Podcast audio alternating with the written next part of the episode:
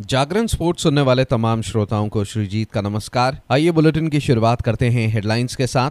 अनीश भानवाला की निशानेबाजी ट्रायल में लगातार दूसरी जीत। तुर्की महिला कप में भारत उप विजेता रहा मनीषा कल्याण, सर्वश्रेष्ठ मिडफील्डर। श्रेयस अय्यर पूरी तरह फिर रणजी ट्रॉफी सेमीफाइनल में मुंबई के लिए खेलेंगे। अभिनव बिंद्रा, नीरज चोपड़ा, अंजू बॉबी जॉर्ज भारत खेल विज्ञान सम्मेलन का हिस्सा बनेंगे।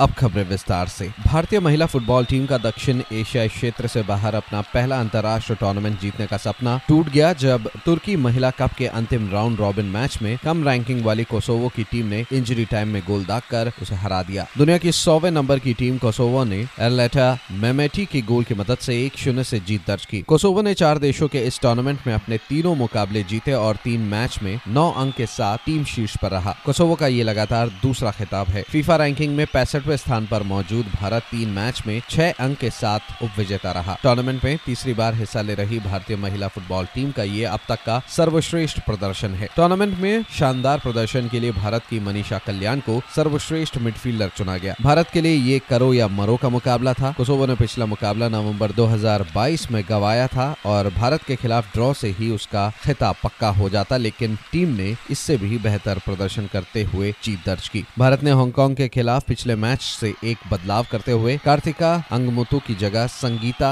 बासफोर को मैदान में उतारा। भारत ने शुरुआत में ध्यान कोसोवो को रोकने पर दिया। पहले हाफ़ में भारत की ओर से सौम्या गोगलोत को सर्वश्रेष्ठ मौका मिला। कोसोवो के डिफेंस पर दबाव बनाने का भारत को फ़ायदा मिला। प्यारी ने अड़तीसवे मिनट में अच्छा मुँह बनाया, लेकिन डॉनजेता हालीलाज ने उनके प्रयास को नाकाम कर दिया। पहले हाफ़ की तरह दूसरे हाफ़ में भी कड़ा मुकाबला देखने को मिला, लेकिन भारतीय टीम अच्छे मुँह बनाने के बावजूद गोल नहीं कर सकी।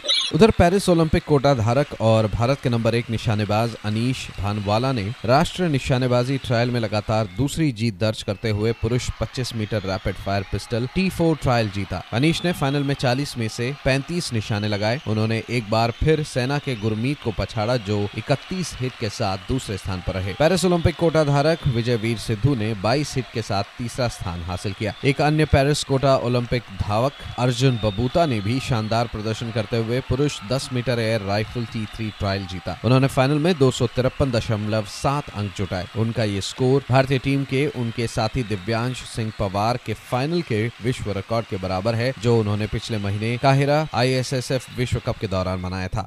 आगे बढ़ते हैं, भारतीय टीम के बल्लेबाज श्रेयस अय्यर ने रणजी ट्रॉफी 2024 में मुंबई के सेमीफाइनल मुकाबले में चयन के लिए खुद को उपलब्ध रखा है। उनकी तरफ़ से ये फैसला पीठ की समस्याओं का हवाला देते हुए पिछले मैच से बाहर होने के बाद आया है। एनसीए ने उस समय स्पष्ट कर दिया था कि टीम इंडिया छोड़ने के बाद बल्लेबाज को कोई ताज़ा चोट नहीं लगी है और वह फिट है। श्रेयस अय्यर ने इंग्लैंड के खिलाफ दो टेस्ट मैचों में पैंतीस, तेरह, सत्ताईस और उनतीस रन बनाए। इससे पहले की उन्हें सीरीज़ से बचे बाकी मुकाबलों के लिए टीम से बाहर कर दिया गया, श्रेयस अय्यर पिछले बारह महीने से पीठ की समस्या से जूझ रहे हैं।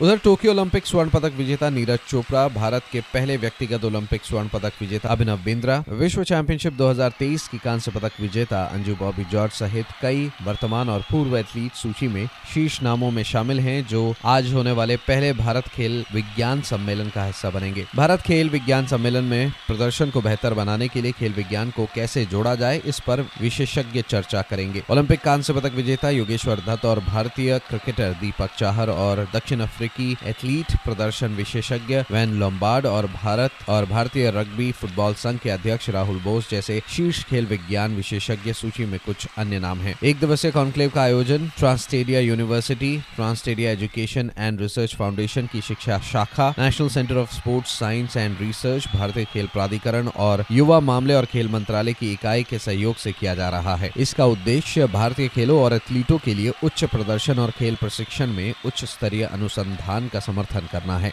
तो फ़िलहाल इस अपडेट में इतना ही। खबरों का सिलसिला जारी रहेगा जागरण डॉट कॉम पर। और हाँ खेल जगत से जुड़ी तमाम बड़ी जानकारियों के लिए बने रहिए सिर्फ़ और सिर्फ़ जागरण डॉट कॉम पर। नमस्कार।